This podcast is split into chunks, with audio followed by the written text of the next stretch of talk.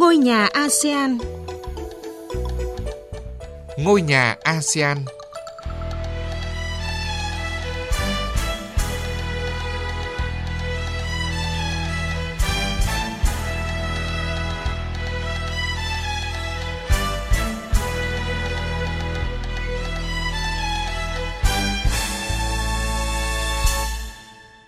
Kính chào quý vị và các bạn. Chương trình Ngôi nhà ASEAN hôm nay có những nội dung chính sau đây. ASEAN tăng cường hợp tác đảm bảo sức khỏe cho người di cư. Indonesia khó thở do không khí ô nhiễm tại Jakarta. Hàng triệu người dân Philippines lâm vào cảnh thiếu nước trầm trọng. Thưa quý vị và các bạn, thời gian gần đây, di cư đã và đang trở thành một động lực cho sự phát triển kinh tế xã hội, thúc đẩy giao lưu văn hóa giữa các quốc gia trên thế giới. Tuy nhiên, ngoài những lợi thế, di cư còn mang đến nhiều thách thức cho cả cộng đồng tại các quốc gia nơi đi và nơi đến, đặc biệt là những vấn đề về sức khỏe. Do đó, chăm sóc sức khỏe cho người di cư hiện đang là một trong những trọng tâm ưu tiên của lĩnh vực y tế tại nhiều quốc gia, trong đó có cả các quốc gia Đông Nam Á. Khu vực ASEAN có quy mô dân số lớn thứ ba thế giới và cũng là một trong những trung tâm di cư của thế giới với khoảng 10,2 triệu người. Di cư mang lại những lợi ích tích cực như đóng góp cho tăng trưởng kinh tế, chuyển giao công nghệ, giao lưu văn hóa, thúc đẩy hợp tác giữa các quốc gia và khu vực trên thế giới. Tuy nhiên, di cư cũng mang đến những thách thức cho cả nơi đi và nơi đến như thiếu hụt nguồn lao động tại nơi đi, các dịch vụ xã hội, an ninh an toàn, chăm sóc sức khỏe và kiểm soát dịch bệnh, đặc biệt là trong các trường hợp khẩn cấp về sức khỏe cộng đồng. Theo các nghiên cứu của Tổ chức Di cư Thế giới, người di cư lại là nhóm người dễ bị tổn thương và thường xuyên gặp nhiều rào cản trong tiếp cận các dịch vụ xã hội như giáo dục, việc làm, y tế, nhà ở, nước sạch và an ninh, các rào cản về ngôn ngữ, phân biệt đối xử, hạn chế về tài chính.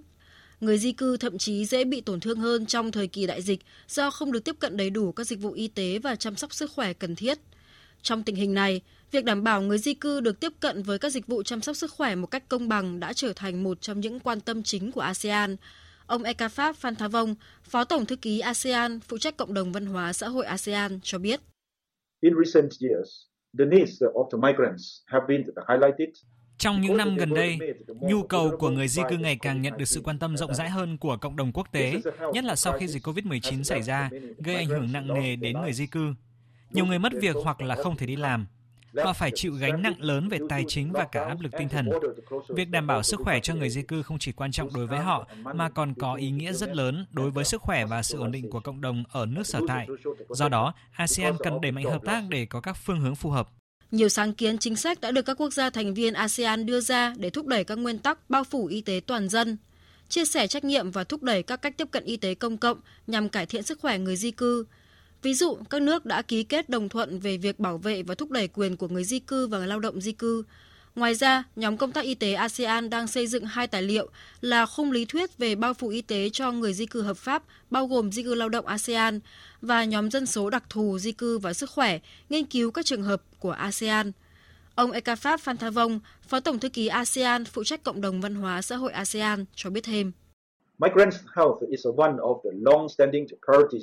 Vấn đề y tế hiện nay là nội dung được toàn bộ các quốc gia ASEAN thống nhất coi trọng, trong đó có cả chăm sóc sức khỏe cho người di cư. Hiện các nước thành viên ASEAN đang triển khai nhiều sáng kiến để thực hiện mục tiêu này, trong đó cần phải kể đến nhóm công tác y tế số 3 với trọng tâm là tăng cường chăm sóc y tế cho các nhóm người dễ bị tổn thương như là phụ nữ, trẻ em và lao động di cư. Đặc biệt, việc đảm bảo sức khỏe người di cư cũng là một phần quan trọng trong việc thực hiện mục tiêu phát triển bền vững của ASEAN nhằm đảm bảo không ai bị bỏ lại phía sau.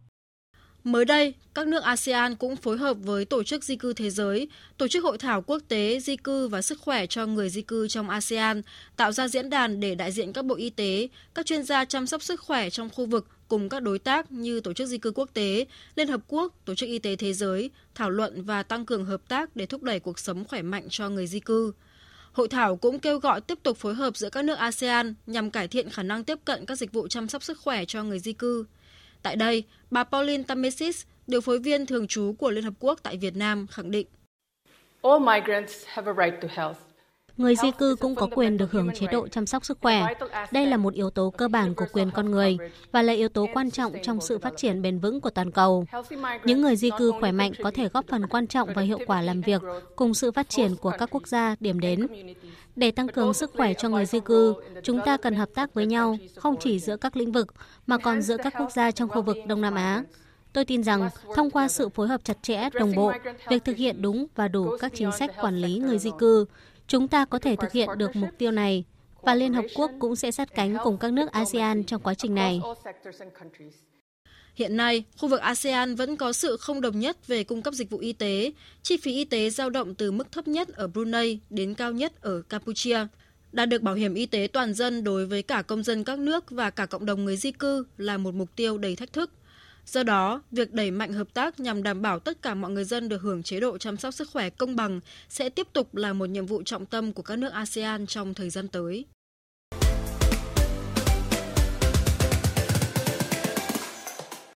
Thưa quý vị và các bạn, một thách thức về chăm sóc sức khỏe mà nhiều thành phố lớn trong khu vực Đông Nam Á đang phải đối mặt đó là các vấn đề liên quan đến tình trạng ô nhiễm môi trường. Trong những tuần gần đây, thủ đô Jakarta của Indonesia luôn đứng đầu danh sách các thành phố có chất lượng không khí ô nhiễm nhất trên thế giới. Bất chấp những nỗ lực cải thiện chất lượng không khí, nhưng cuộc khủng hoảng ô nhiễm ở thủ đô đang trở nên nghiêm trọng hơn, đặc biệt trong giai đoạn mùa khô. Phạm Hà, phóng viên thường trú Đài tiếng Việt Nam tại Indonesia thông tin. Theo số liệu của công ty công nghệ khí hậu thị Sĩ IQE, Jakarta đã ghi nhận chỉ số chất lượng không khí là 157 ở hạng danh mục không lành mạnh. Đầu tháng này, chỉ số PM 2.5 trong không khí tại Jakarta chứa 67 microgram trên mét khối, cao gấp 13,4 lần so với mức của Tổ chức Y tế Thế giới coi là an toàn. Theo phân tích riêng của cơ quan môi trường Jakarta, chất lượng không khí đã trở nên xấu hơn kể từ tháng 4 với mức PM 2.5 trung bình là 29,7 microgram trên mét khối, tăng gần gấp đôi trong tháng tiếp theo với 50,21 microgram trên mét khối. Chính quyền thành phố cũng đã thực hiện các biện pháp để giải quyết vấn đề kéo dài nhiều năm qua như yêu cầu các phương tiện phải trải qua cuộc kiểm tra khí thải thường xuyên, thực hiện chính sách biển số chẵn lẻ, tăng phí đỗ xe để giảm lưu lượng và khôi phục cơ sở hạ tầng cho người đi bộ, cũng như xây dựng không gian xanh, hạn chế khí thải từ khu vực công nghiệp và thúc đẩy quá trình chuyển đổi nhanh sang năng lượng xanh. Tuy nhiên, tình hình vẫn chưa có nhiều cải thiện. Đánh giá về nguyên nhân, các chuyên gia cho rằng nhiều kế hoạch chưa thực hiện hiệu quả. Ví dụ chỉ một phần nhỏ phương tiện trong thành phố trải qua các cuộc kiểm tra khí thải, mặc dù bắt buộc đối với mọi phương tiện trên 3 năm tuổi. Dữ liệu từ cơ quan thống kê Jakarta cho thấy năm 2021, thành phố có 21,8 triệu phương tiện cơ giới nhưng chưa đến 500.000 phương tiện tham gia kiểm tra khí thải trong năm đó. Phần lớn là do thiếu chế tài xử phạt đối với hành vi không tuân thủ và không đủ cơ sở kiểm tra. Ngoài ra các chất gây ô nhiễm từ bên ngoài thành phố, đặc biệt là từ các hoạt động công nghiệp và nhà máy điện chạy bằng than ở Tây Java và Banten góp phần rất lớn vào chất lượng không khí xấu đi ở Jakarta. Do đó, nỗ lực của chính quyền Jakarta nhằm hạn chế ô nhiễm không khí cũng phải được nhân rộng ở hai tỉnh lân cận. Dựa trên xu hướng PM 2.5 trong 4 năm qua, chất lượng không khí của Jakarta xấu đi định kỳ trong mùa khô từ tháng 5 đến tháng 8 và được cải thiện trong mùa mưa từ tháng 9 đến tháng 12.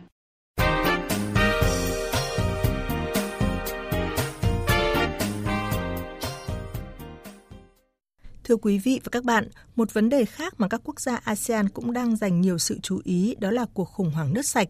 Đặc biệt tại Philippines, nhiều người dân đang phải đối mặt với tình trạng thiếu nước nghiêm trọng. Khoảng 11 triệu hộ gia đình ở quốc gia này không được tiếp cận với nước sạch khi mùa khô đến gần. Con số này chiếm gần một nửa tổng số hộ gia đình ở Philippines. Mới đây, nước này đã đưa ra thông báo hiện tượng thời tiết El Nino đã bắt đầu trở lại, khiến việc thiếu nước càng trở nên trầm trọng hơn. Trước tình hình này, chính phủ Philippines đã kêu gọi người dân tiết kiệm nước. Phần cuối của chương trình hôm nay, chúng tôi thông tin nội dung này.